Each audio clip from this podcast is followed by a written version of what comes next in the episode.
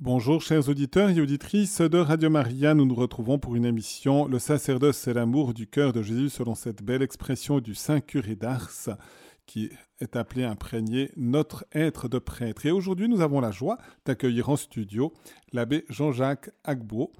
Bienvenue Jean-Jacques parmi nous. Merci Pascal, je suis très heureux d'être ici avec toi et puis aussi avec les auditeurs et auditrices de Radio Maria. Merci. Merci et je t'invite, comme on a l'habitude de le faire, à nous mettre en présence du Seigneur et à nous dire tout d'abord pourquoi tu as choisi cette prière en particulier, dans quelle mesure elle te tient plus à cœur qu'une autre prière. Cette prière vient de Saint Jean de la Croix. Je me souviens, en fait, il y a 20 ans de cela, quand j'ai été ordonné, j'ai choisi comme devise tout par amour et rien par force. Une parole qui me vient de Saint Jean de la Croix. Saint François de Sales. Saint François de Sales, mais que Jean de la Croix et Davila, ils ont repris quand même, oui, voilà. Et, et, quand je cherchais cette prière, je suis tombé sur cette prière que je connaissais un peu, mais pas avec cette version-là. J'ai cherché ça dans Yucat, je l'ai retrouvé, et puis c'est ça que je nous partage pour cette émission. Voilà. Toi, toujours et toujours. Seigneur, toi, tu vas à la rencontre de celui qui t'offense, toujours et toujours, avec joie et amour. Mais moi, je n'estime pas et ne reste pas et ne respecte pas toujours celui qui m'offense.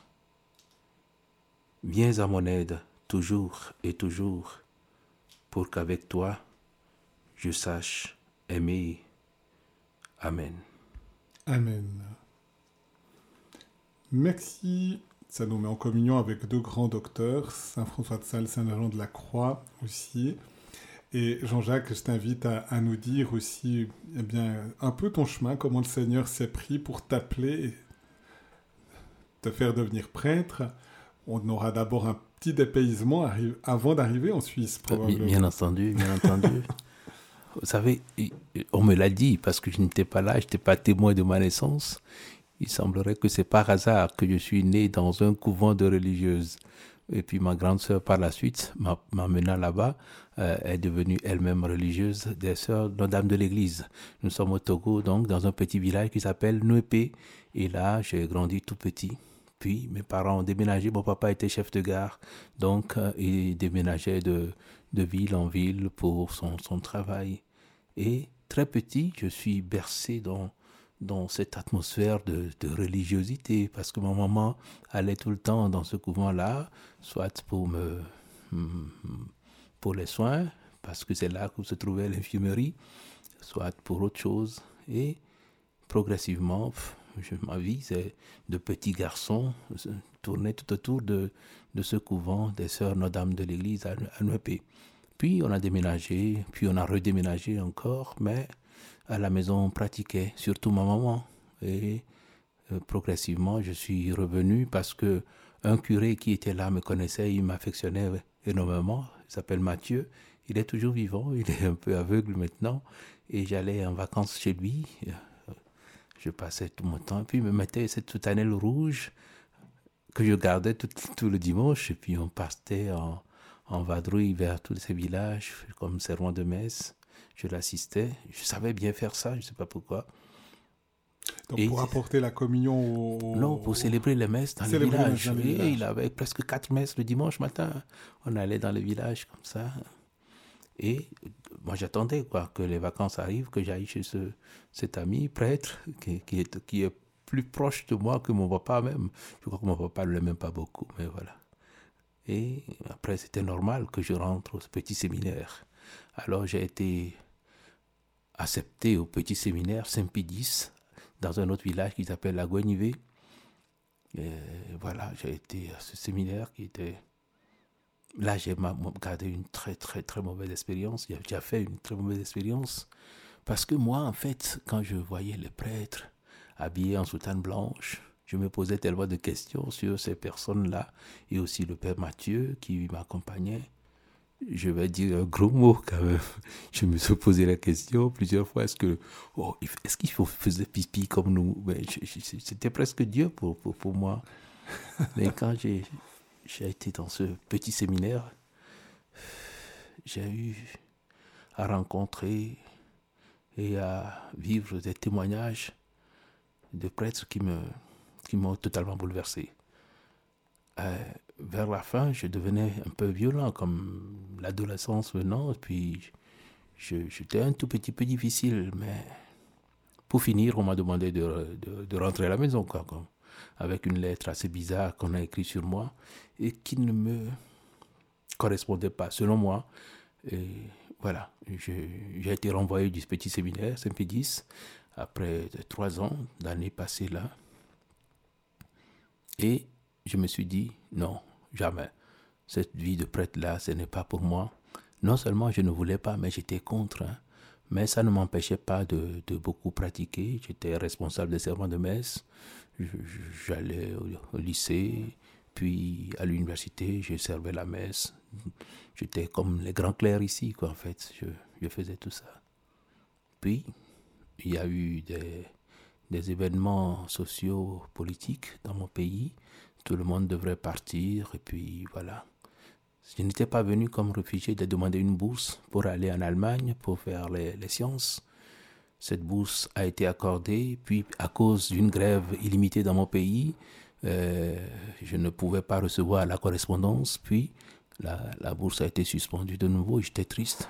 Et par hasard, j'ai demandé euh, des renseignements en Suisse avec une lettre adressée à l'école de la foi à Fribourg pour savoir comment ça se passait là.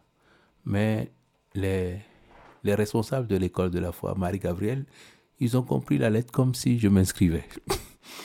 Et ils m'ont envoyé comme quoi ma demande a été acceptée pour l'école de la foi. Je ne savais pas ce que c'était. Et puis c'est après que je me suis documenté, euh, puisque je, voulais partir, je voulais quitter le Togo. Et j'ai demandé aussi l'aide à, l'évêque s'il pouvait m'envoyer à cette école-là.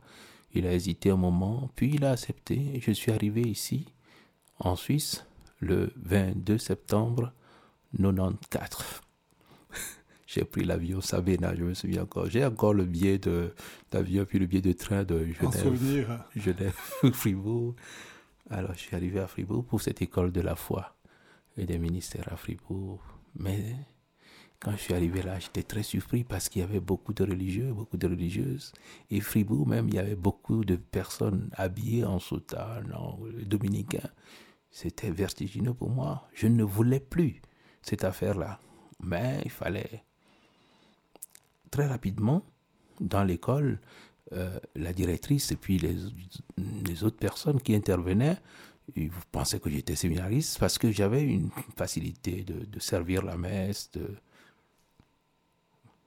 puis à la fin de la... Je voulais pas. À la fin de l'école, j'ai voulu faire autre chose. Et je me suis inscrit à, à, l'EPFL en mathématiques à Lausanne, ici.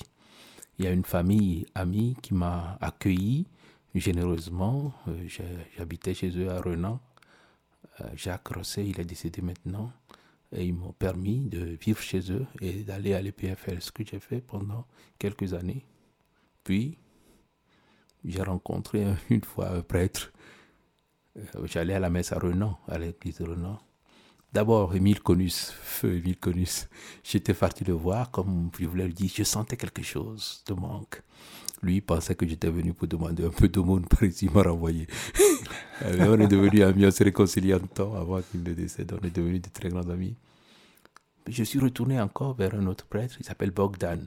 Il, est polonais, il, est à, Varsovie maintenant. Je, crois que je dois aller lui rendre visite avant que, que ça ne soit trop tard. Mais lui, m'a rapidement, il m'a dit Ah, tu sais chanter J'ai dit Oui, je me débrouille pas mal. Ah, pendant que je fais la messe, toi, tu chantes. Et on a fait l'exercice une fois à, à Renan, et puis il a vu Oh, tu, tu chantes bien, ça va, on peut. Et très rapidement, il est devenu mon ami. Et très rapidement, il m'a demandé pourquoi je ne suis pas allé au séminaire? J'ai été dit au petit séminaire et que ça n'a pas joué, que je ne compte plus aller là-bas. Il m'a dit non, je vois que tu vas être malheureux. Tu connais Bogdan, comment il parle, c'est brut. il était un peu. Mais qu'est-ce qu'il me veut, ce gars Et il m'a plus lâché. Il était tout le temps. À mon retour de vendredi, il était déjà Eh, viens, mon ami, on va aller boire quelque chose. Il m'a plus lâché. Et un jour, il m'a dit Il faut quand même que tu te poses la question sérieusement et de prendre une décision. Parce que si chaque fois il faut reporter les décisions, ça ne va pas. Et il m'a dit Je connais un endroit, il faut que tu ailles là. Et il m'a donné de l'argent pour que je prenne le train pour aller à Saint-Maurice, à Notre-Dame-du-Cé. La technique, c'est que je monte là. Tant que je ne prends pas de décision, je ne descends pas. Alors j'ai fait la chose suivante. Je suis allé un matin, samedi matin, je suis monté. Vers 16 h j'avais très faim. il fallait prendre une décision. Il y avait Nicolas Vuittet qui était là. Lui, il pensait que j'étais un, jeune homme désœuvré qui me cherche. Il voulait me convertir, mais il ne savait pas. J'étais venu avec. Je ne voulais pas parler avec lui. Lui, il m'offrait tant de paroles. Mais... Puis je suis descendu. J'ai dit, mais je vais essayer.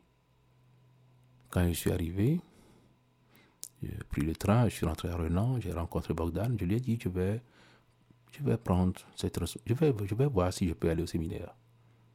Il m'a dit, lundi, il faut aller voir Bernard Genoux, tu le connais, il t'a reçu à l'école de la foi. J'ai pris le train, je suis parti voir Bernard Genoux, je lui ai expliqué ma situation. Il m'a dit, va réfléchir. Normalement, on n'accueille pas les séminaristes venus d'ailleurs ici en vue d'être prêtres pour euh, leur lieu d'origine, mais on peut faire l'expérience, mais va réfléchir, quand tu serais prêt, tu reviens me trouver je vois là une situation qui, qui s'appelle pour moi une vocation.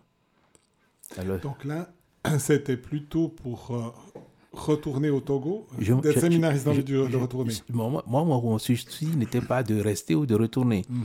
Moi, c'est de prendre une décision, devenir prêtre ou de ne, pas, euh, de, mhm. de, ne pas le faire. J'étais encore à l'EPFL alors. Alors, j'ai pris le train jusqu'à Lausanne. J'ai changé de quai et j'ai pris un autre train pour retourner à Fribourg. Je suis retourné. Il a dit Tu es de nouveau là? J'ai dit Oui. J'ai été à Lausanne, mais j'ai réfléchi dans le train. Je, je vais devenir prêtre. Il s'est levé.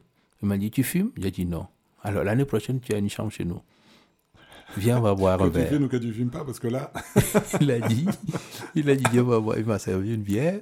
Fille, il m'a dit Tu peux revenir me trouver mercredi, on était lundi, et quand je suis arrivé, il y avait Jean Blaise et puis il y avait Pascal Destieux. Mhm. Il m'a dit voilà, ces personnes qui vont t'accompagner. Voilà, ça s'est passé comme ça. Je suis rentré au séminaire. Tout s'est vite passé. Très vite. Les examens, tout ça s'est vite passé. Puis j'ai été ordonné prêtre le 1er juin 2002 à la Chaux de Fonds. J'ai fait mon stage pastoral là. Puis j'ai pris un premier poste dans les montagnes neuchâteloises puis à Vevey, puis dans le Gros de Vaud, jusqu'à il y a une année et demie où je suis maintenant curé modérateur dans, à Notre-Dame de Tours. 20 ans. Voilà. On, va regarder un petit peu les choses. Ça m'a tout d'un coup fait un petit tilt. Peut-être que les saints martyrs, Maurice et ses compagnons jouent un rôle parce que tu es arrivé en Suisse le 22 septembre. Oui. Et c'était la fête de Saint-Maurice et ses compagnons martyrs. C'est aujourd'hui que je viens. Que tu as fait le lien Oui, oui, c'est maintenant que je viens de, de Et puis ensuite, finalement, tu vas de nouveau à Saint-Maurice pour mm. savoir s'il fallait venir euh, prêtre ou pas. Et puis ma, ma paroisse de, naissance, de, de, jeunesse s'appelle paroisse Saint-Martyr de l'Ouganda de Tokwe, où on fait, tu vois, à, Saint-Maurice, on fête toujours la fête des martyrs en, en janvier, en juin plutôt, en juin en juin. Hein. Ils, ah, font, ils font une fête des martyrs et puis. En juin, donc il y a, y a Saint-Charles Wanga. Wanga et ses compagnons, c'est les martyrs le 3 juin. 3 juin, oui, oui. Et il le fête à Saint-Maurice, justement. aussi, pour l'Afrique, c'est les patrons de l'Afrique. Oui, aussi. Oui, très souvent, ils m'ont invité à cette fête, mais moi, je fête le 1er juin où j'ai été ordonné prêtre. C'est aussi un autre martyr, Saint-Justin, oui, ce, jour-là. Et donc, et donc euh, peut-être un peu, c'est d'abord peut-être un souvenir quand même de, mm. de, de l'ordination diaconale, de l'ordination mm. presbytérale. L'ordination diaconale d'abord. Euh, on a été ordonné, on était six. Hein. Tu te souviens, Michel Coigny, il y avait, qui était dans l'équipe encore, qui est en ministère. Il y avait Olivier Yellen, Marcus Huber, et qui encore? Jesse Peloria, mais il, est parti. il y avait. Oh, voilà. Oui. Alors, c'était à Genève. Je, me souviens comme, comme hier, parce que c'était le 9 décembre 2001. On était ensemble, puis je faisais le, fou, quoi. Moi qui animais tout le monde. Et quelques minutes, c'est comme si je ne me rendais pas compte de ce qui allait se passer. On s'est habillé, la procession, la baisse commençait à 15 heures. on s'est habillé, on avait commencé, puis j'avais commencé par avoir mal au ventre. Waouh, j'avais tellement mal au ventre que je suis tordu en deux. C'était Monseigneur Farine. Il m'a dit Tu as peur? J'ai dit Non, pas du tout. Mais je ne sais pas ce que j'ai, comme des crampes terribles. Ah. Et puis, il a fait la chose suivante il a redévissé sa crosse, il a reposé. Elle m'a un peu bien. Je me suis approché, il m'a dit Va aux toilettes un peu. Puis après, on attend. Quand. Je suis parti aux toilettes. J'ai commencé par pas me vider complètement, que j'avais comme le vertige. Après, il a demandé, qu'on m'appelle de nouveau chez lui, il donnait du, du coca. puis c'était fini, tout est devenu normal. Et oui, je n'avais pas, j'avais, la truie en fait. ça c'est comme si tout me retombait dessus. Puis ça, ça, ça m'a marqué terriblement le jour de mon ordination diaconale. Et les gens se posaient, mais pourquoi on ne commence pas? Qu'est-ce qu'il y a? Il y a un problème donc la messe a commencé avec du retard. Avec du retard de, de, de 10 minutes à cause de moi. voilà, ça c'était l'ordination diaconale à, Genève. C'était où à Notre-Dame? À Notre-Dame, à Notre-Dame. Mm. Il y a Ludovic Frère, j'ai oublié son nom. Il était. D'accord. Oui. Puis j'étais en stage pastoral à, dans les montagnes neuchâteloises. J'habitais à, à, la Chaux-de-Fonds, là où il y a eu lieu l'ordination presbytérale. Ma maman est venue, ma grande sœur religieuse aussi est venue. C'était Bernard Genoux qui m'a ordonné prêtre. Il y avait aussi l'ancien archevêque émérite de Lomé qui vivait à Genève, qui est venu. quand je, revu, je revois le, le, film de l'ordination, il y a tellement de personnes décédées dans ce film, c'est extraordinaire. Jean-Claude Brulard, qui m'a bien accompagné là, c'était une très très belle et grande célébration. Je, le, je le revis toujours à chaque 1er juin parce que pour moi, euh, à chaque 1er juin, je, fais un peu la fête. En fait, j'invite mes amis, je célèbre avec ma chasuble d'ordination, avec un calice que, que, des amis m'ont offert. C'est un moment inoubliable, euh, un grand moment pour moi. Oui. La, disponibilité des paroissiens, oui, c'était c'était un grand moment. Oui. Et là, donc, premier ministère, un petit peu, quels sont les accents de, ton ministère? Euh, Mon premier ministère, c'est, euh, j'ai été nommé dans, euh, pour les montagnes neuchâteloises, avec résidence à la Chaux-de-Fonds, où il y avait Luc Dérémy, il y avait Jean-Claude Brulart, il y avait Émile Walter, il y avait Locle, il y avait, comment il s'appelle Oh, l'ancien curé de Notre-Dame, comment il s'appelle? Pierre Jacquet. Pierre Jacquet, qui était là, voilà. On a eu à collaborer pendant seulement une année. Bien entendu que oh, j'avais ma, ma, manière d'être, quoi, qui n'a pas beaucoup correspondu à, à, un ou deux confrères. Et puis voilà, ça s'est ça s'est passé très rapidement. En, une année, euh, l'évêque m'a demandé d'aller à Vevey. Et c'est Paul Frochot qui m'a accueilli là. Et là aussi, j'ai passé un, très beau moment en, peu de temps, mais j'ai passé vraiment deux ans à, à Vevey, à Notre-Dame, mais j'habitais à Notre-Dame, de, j'habitais à, à Corsier. Mais c'était deux ans qui étaient comme. Les gens se souviennent de moi comme si j'avais passé plus de dix ans là, parce que j'ai, gardé beaucoup, beaucoup d'amitié. Et c'est après ça qu'on m'a appelé que pour la, jeunesse dans le canton de, de, de, Vaud comme aumônier auprès de la pastorale d'animation jeunesse, passage. Et à 40%, puis 60% curie insolidum dans le, dans le Gros de Vaud. Et après, j'étais devenu curé modérateur. Pendant 16 ans, j'étais dans le Gros de Vaud.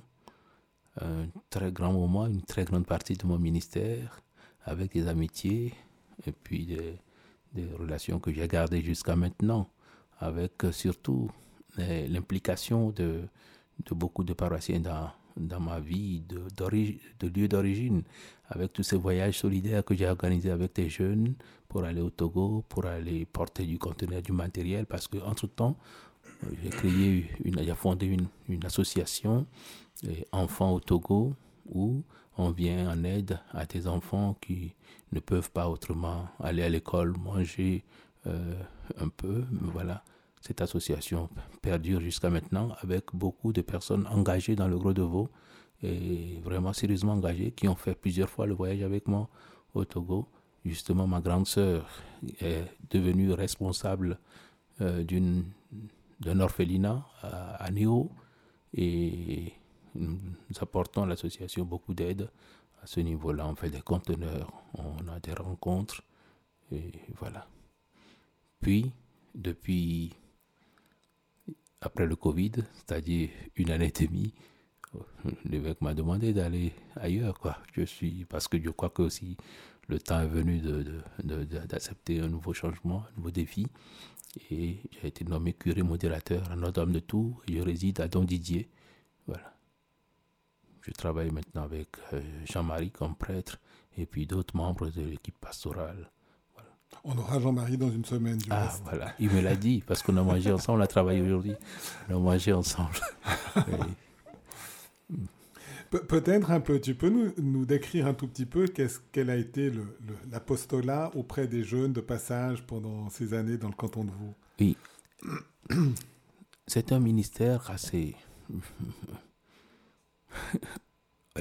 c'est surprenant parce que on ne voit pas très rapidement l'effet de, cette pastorale. On ne voit pas les jeunes, parce que les gens, ils attendent qu'on amène les jeunes à l'église, qu'il y ait des grands rassemblements comme jadis, les, les, les, mouvements de jeunes, mais les jeunes ne sont pas distants, ils sont présents d'une autre manière. Alors ma présence était plutôt auprès des autres aumôniers laïcs que auprès des jeunes directement. Donc je participe au bureau de la pastorale d'animation de jeunesse, il y avait euh, le, responsable, puis la responsable, puis le responsable. Euh, je disais là parce que c'est Joël Caron, puis maintenant c'est Roberto Decol, et nous avons euh, collaboré ensemble en voyant les grandes options, où est-ce qu'on va, puis aussi les, les, les responsables de. On se voit en bureau pour discuter de ce qu'ils font, ce qu'ils vivent, ce qu'ils ont besoin pour qu'on puisse, puisque la pastorale puisse, qu'on peut apporter à, la pastorale. Puis il y a les grands rassemblements, par exemple les montées vers Pâques qu'on assumait au niveau des célébrations, les, grandes fêtes comme les 10 ans de passage. On a fait un puissant voyage à, en Terre Sainte avec beaucoup de jeunes et d'accompagnateurs de jeunes. Puis il y a aussi ces voyages qu'on organise. Il y a d'autres animateurs qui accompagnent des voyages des, jeunes en Inde, à l'époque on avait la possibilité, ou bien dans d'autres pays, en Mozambique, euh, voilà. Puis moi-même, j'ai accompagné par deux fois des groupes de jeunes au Togo euh, dans le cadre de, d'un projet de solidarité. Euh, premièrement, on était une trentaine de jeunes. Ensuite, c'était en 2009. Puis en 2013, on était, oh, je crois, 22, 22 jeunes avec moi pour pour ces voyages. Il y a surtout, mais surtout aussi, les préparations pour les voyages de, de JMJ. Ça, c'est quand même quelque chose qui se vit encore maintenant. Je n'ai pas beaucoup de nostalgie parce que c'est pas évident, hein, parce que ce sont des, des situations qui sont euh, agréables. Il n'y a pas de mots pour le dire, mais c'est quand même assez prenant. Maintenant, je ne peux plus me, m'autoriser à aller dormir sur un terrain de basketball pendant une semaine. J'aurais des coups battus. Il faut laisser d'autres plus jeunes le faire. Mais ce sont des moments, surtout les voyages qui marquent profondément les jeunes, les jeunes qui reviennent de ces lieux, sont, sont autrement. on les voit autrement. ils, ont une autre relation avec nous, euh, quelque chose d'extraordinaire. Et c'est ça qui donne envie, c'est ça qui suscite des vocations euh, aux jeunes de, de, refaire la même chose. Pour nous aussi, hein. nous on a rencontré un prêtre qui nous a plu et on aimerait faire comme lui. Et puis on est devenu aujourd'hui. C'est ce témoignage, surtout dans les voyages, où on est beaucoup plus proche et on a beaucoup plus d'amitié, où on témoigne de sa foi de cette manière-là. C'est ça que les jeunes peuvent voir et par nous venir à la suite de Jésus. Lorsqu'on s'effacera, bien entendu. Il ne faut pas qu'on devienne, nous, les idoles des jeunes. mais C'est quelqu'un qui est derrière nous. Nous, on doit, laisser on doit devenir transparent pour laisser paraître le Christ. Voilà. Et, donc là, tu arriverais à dire une anecdote ou l'autre ou un fruit avec les jeunes qui, tout en étant discret, mais de, de, ce qui a pu... Il y a, je veux, la personne, si, si m'écoute, il va se reconnaître. Je me souviens, c'était à mon ordination à la Chaux-de-Fonds, c'était mon copain, ce, ce, jeune, en fait. Et après, il m'a dit, ah, c'est extraordinaire. Lui, il voyait la beauté de la liturgie, euh, le déploiement de la loi avec l'encens. Puis, je pense que quelque chose d'extraordinaire s'est passé en lui. Et progressivement, il a réfléchi, et puis j'ai fait un petit chemin avec lui. Et puis après, il est parti au séminaire. Il a fait son expérience. Oui, vers la fin, ça n'a pas beaucoup joué, mais j'ai trouvé qu'il y a des situations au niveau de l'expression liturgique au niveau de notre comportement, de la joie que nous-mêmes nous dégageons dans ce ministère-là, qui peut déclencher quelque chose en un jeune et qui peut prendre cette décision de venir à la suite de Jésus. Oui. Aussi, j'ai constaté pour d'autres qui sont venus avec moi en Afrique et où on a gardé des relations extraordinaires, me dit écoutez Jean-Jacques, si tu as besoin de quelque chose, je viens volontiers. Mais il ne me demande pas si j'ai besoin d'un travail. Est-ce que j'ai besoin d'un engagement? Oui, il m'accompagne toujours. Alors il y a des gens jeunes qui sont venus avec moi, ils sont restés fidèles dans mon association, mais avec un grand témoignage de foi. Oui. Ils ne le font pas parce que euh, ils veulent venir boire un verre avec moi, mais ils le font à cause de plus grand que moi, qui est le Christ. Et même dans leur témoignage de vie de famille, parce qu'ils se sont mariés, ils ont eu des enfants, je sens cette, douceur, cette amitié, cette proximité avec le Christ, même quand on prépare le mariage après, qui, qui est autre que les autres mariages que tu prépares, évidemment, parce qu'il y a autre chose qui s'est passé. Mais... Jean-Jacques, on peut faire une petite pause musicale. Je te laisse introduire le chant, mais je rappelle aux auditeurs qu'ils peuvent aussi appeler, donner un mm. témoignage peut-être en lien avec euh, le ministère de l'abbé Jean-Jacques Agbo, mm. ou lui poser une question, ou lui confier aussi une intention de prière. Je rappelle le numéro 021 313 43 90. Et ou même par SMS au 079 658 78 52. Et je te laisse introduire le chant que tu as choisi. Alors, j'ai choisi justement ce chant. Euh, c'est un chant de communion, un chant de procession à la table sainte.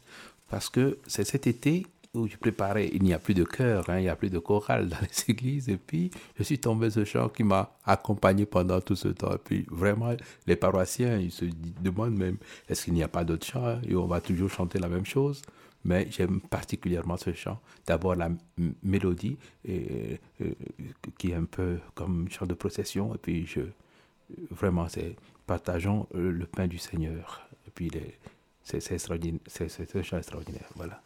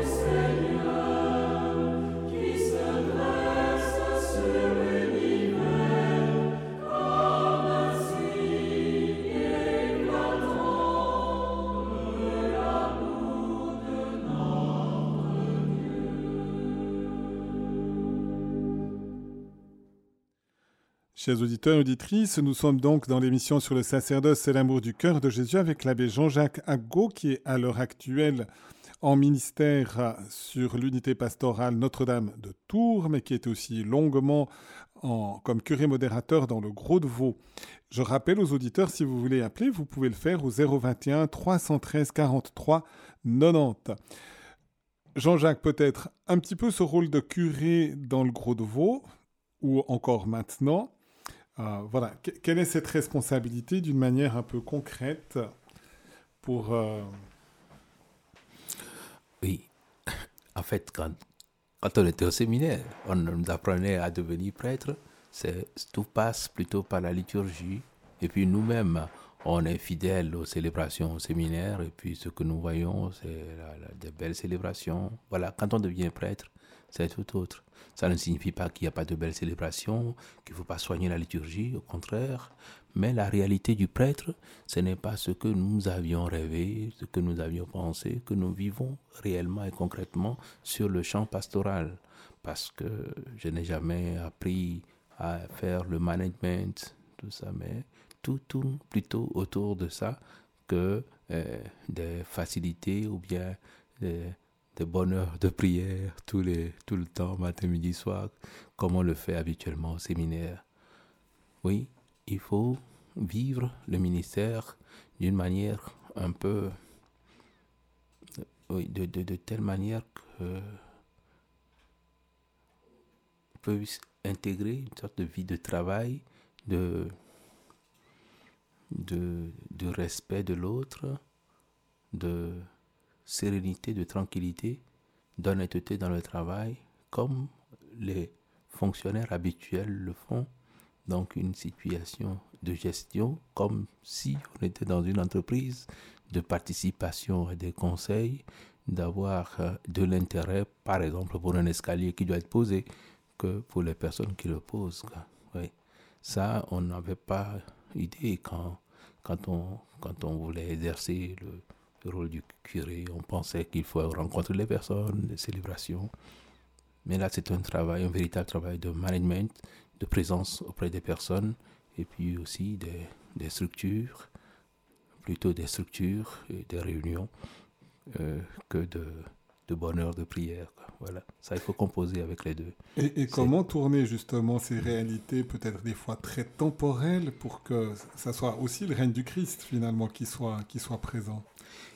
Il y a une possibilité pour moi qui m'est donnée quand je choisis cette devise à mon ordination, tout par amour, rien par force, et parfois je suis toujours tenté à faire les choses par force, mais plutôt pas par amour, parce que si tu veux faire passer certaines idées, euh, il faut oser, en fait. Et si on arrive à aimer les personnes autour de nous, ça serait une petite porte pour nous de rentrer profondément et entièrement dans ce ministère que le Seigneur nous propose en faisant les choses par amour et en pensant aussi que les autres qui sont engagés comme bénévoles, même s'ils sont engagés, le font par amour. Ces personnes aiment l'Église d'une autre manière que euh, la, la, mienne, ma manière d'aimer. Donc si on a cette, si j'ai cette possibilité de voir que les autres qui sont autour de moi aiment l'Église à leur manière, et moi aussi j'ai une autre manière, ce serait plusieurs manières d'aimer ce même et unique Christ alors là, on comprendra comment le ministère euh, peut porter du fruit. Mais si on rentre dans une situation de conflit, parce qu'on n'accepte pas que l'autre s'exprime de cette manière-là, ça devient très difficile. Et très souvent, la tendance, euh, Bernard Genoux nous disait que là où il y a l'homme, il y a l'hommerie, n'est-ce pas? Quand il y a des tendances, il y a des caractères, il y a des manières d'être, parfois ça, ça, ça peut vite monter. Mais il faut se reposer sur cet amour que le Christ est venu nous communiquer à travers son Fils. Voilà, voilà pour moi une possibilité de, que, que je pense que j'ai reçu comme grâce de, de, rentrer dans ce ministère. Voilà. Parfois c'est difficile, mais parfois il faut, il faut recommencer plusieurs fois.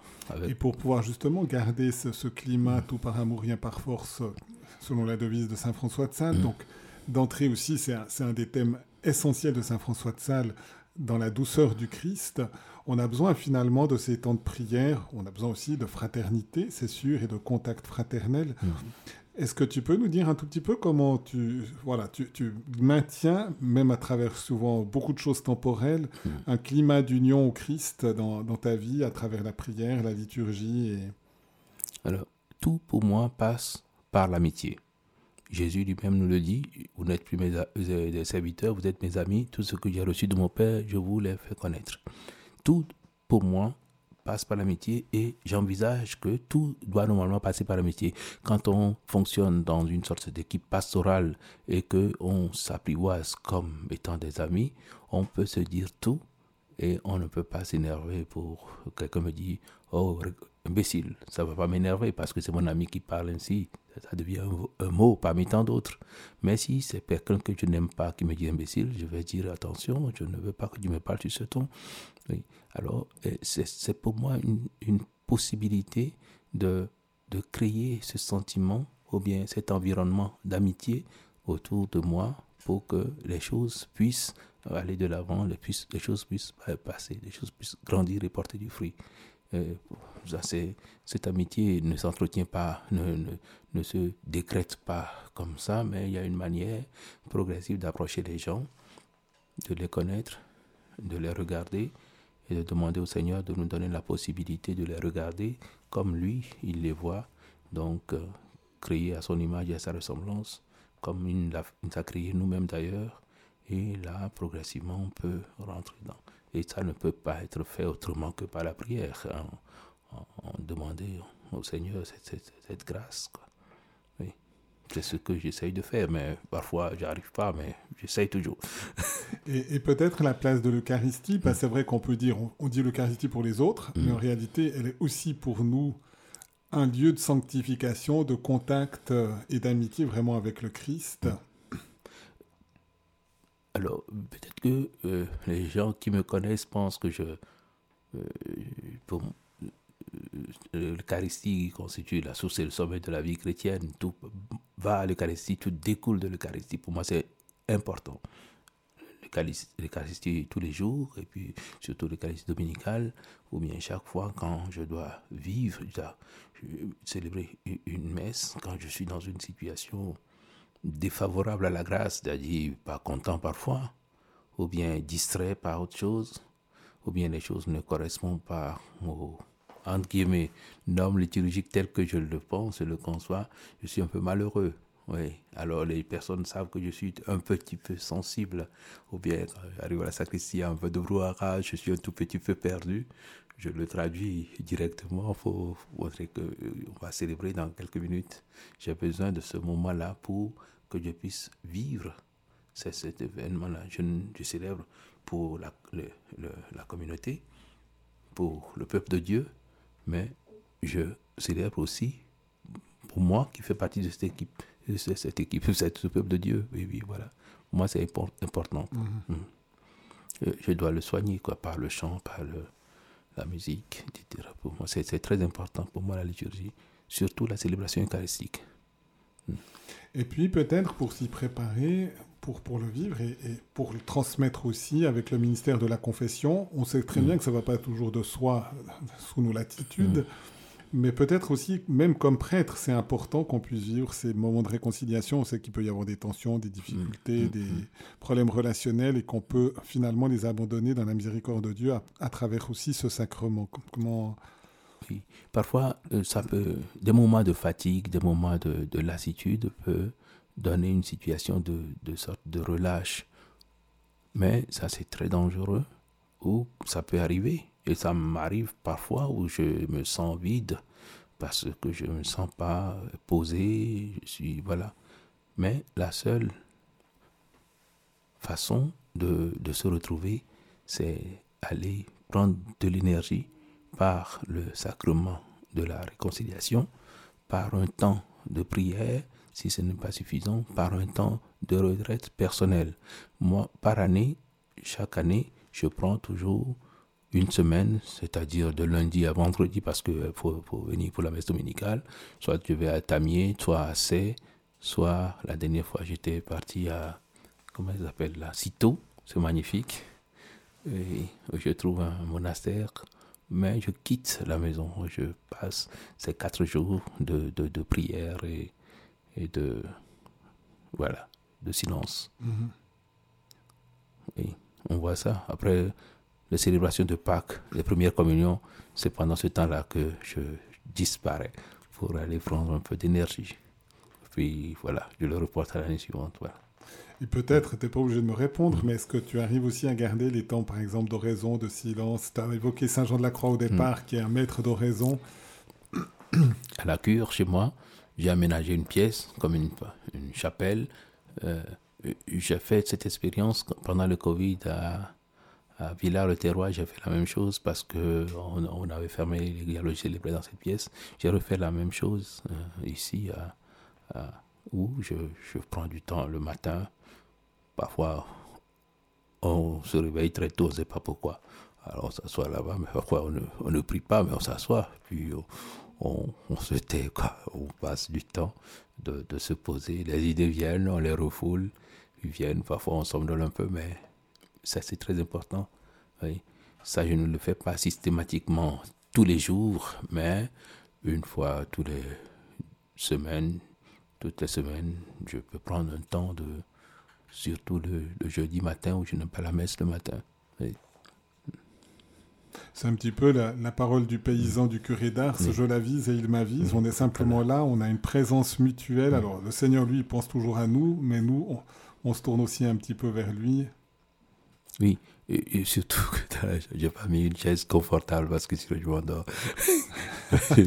un petit tabouret qui est un vieux tabouret du- du- d'une vieille église. Alors, c'est- c'est- on n'est pas bien assis, mais on peut se tenir droit, droit pour, pour prendre du temps.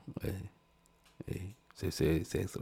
Et puis j'ai constaté que quand les gens viennent chez moi, j'ai la dernière fois un confrère qui est venu m'aider pour le ministère et puis il a dormi à la cure. Et puis le matin, je l'ai surpris, il était assis à ma place dans ma petite.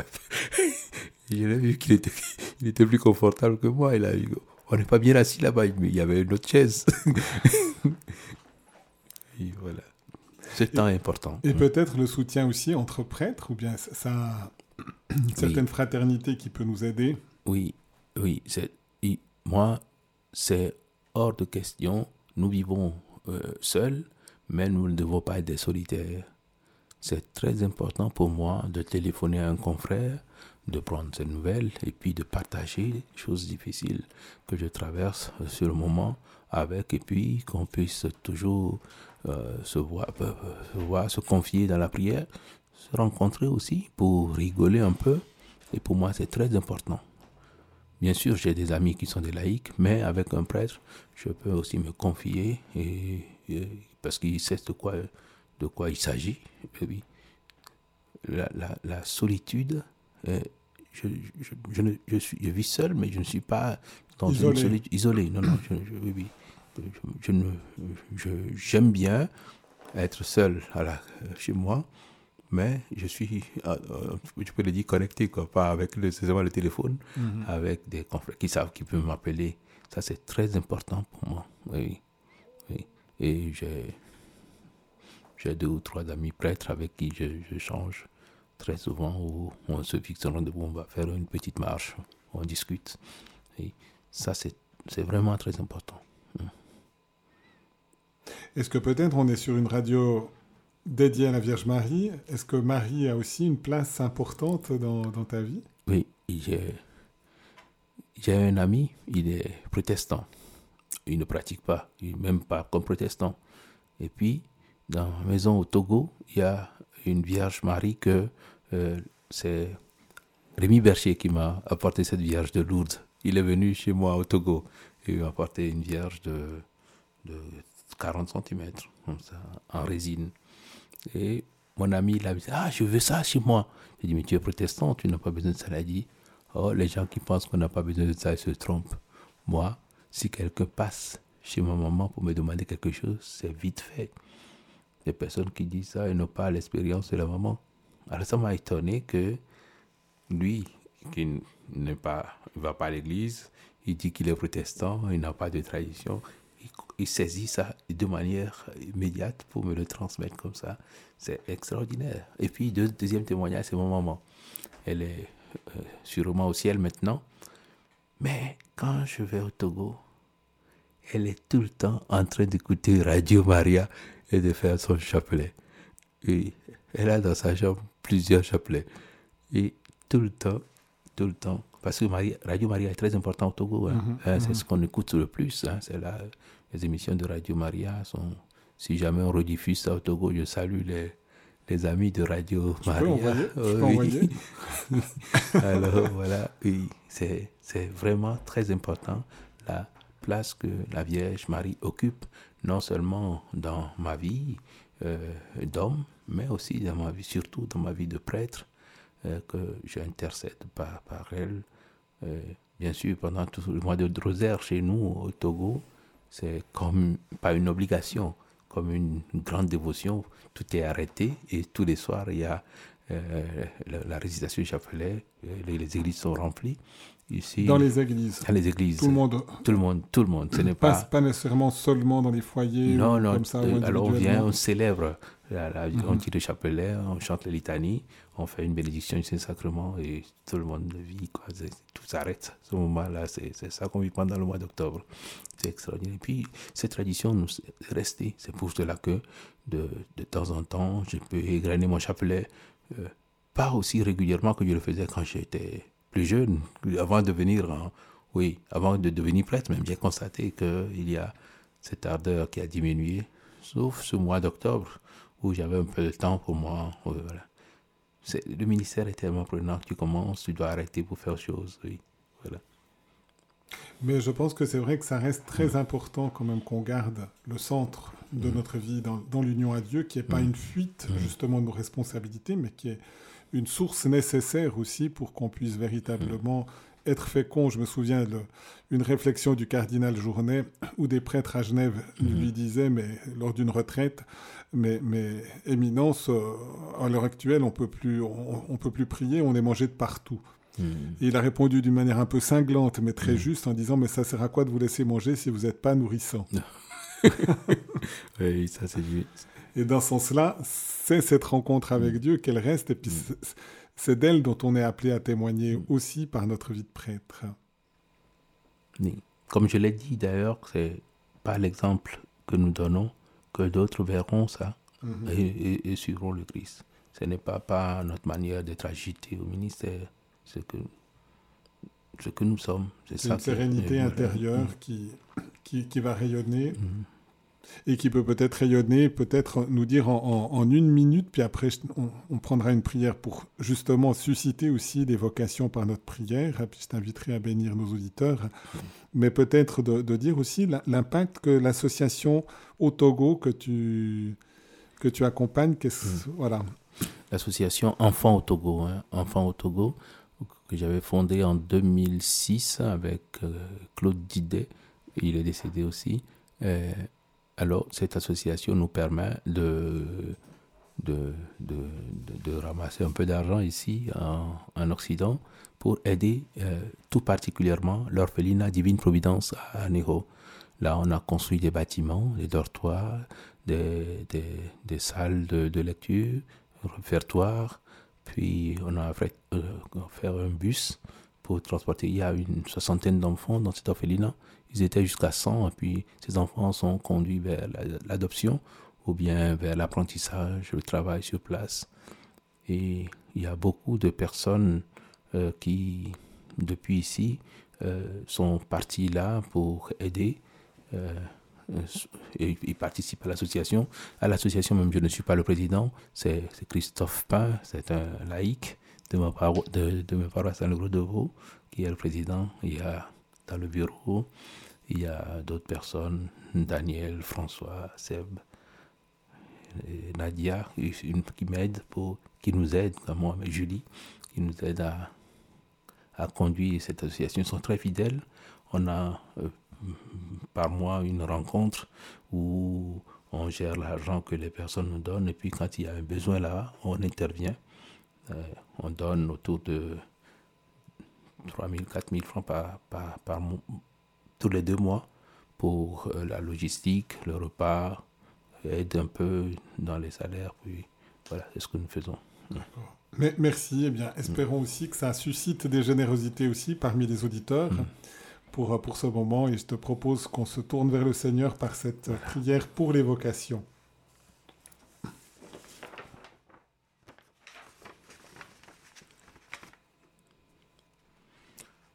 Dieu notre Père, toi le maître de la moisson, au fil des ans et de l'histoire, tu as toujours donné à ton Église les ministres et les personnes de vie consacrée dont elle avait besoin pour vivre en conformité avec l'Évangile. Vois la difficulté que nous avons à encourager des jeunes à répondre à cet appel et à soutenir concrètement leur cheminement. Donne-nous de l'audace pour interpeller, de l'énergie pour épauler, de l'impatience pour accompagner.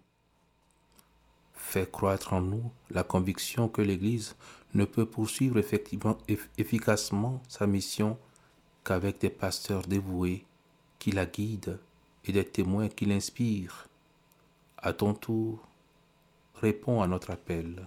Fais grandir, fais naître et grandir le désir de service par ton Fils Jésus notre Seigneur et notre Dieu, qui règne avec toi dans l'unité du Saint-Esprit, Dieu pour les siècles des siècles. Amen. Notre-Dame du sacerdoce, priez pour nous. Seigneur, donne-nous des prêtres. Seigneur, donne-nous de saints prêtres. Seigneur, donne-nous beaucoup de saints prêtres. Et Jean-Jacques, je t'invite à, nous bénir, à bénir nos auditeurs. Eh bien, que la bénédiction de Dieu Tout-Puissant, qui est Père, Fils et Esprit Saint, descende sur vous tous, auditeurs, auditrices, et sur nous-mêmes, tous ceux et celles que nous aimons, tous ceux et celles avec qui nous avons un peu plus de peine, et qui nous garde à jamais. Amen. Amen. Bénissons le Seigneur. Nous rendons grâce à Dieu. Merci Jean-Jacques de ce moment d'échange et de découverte aussi, bien de l'appel de Dieu, de ton ministère de prêtre et, du dévouement aussi que tu essayes aussi d'apporter à tous les fidèles que, avec qui tu es en contact. Merci.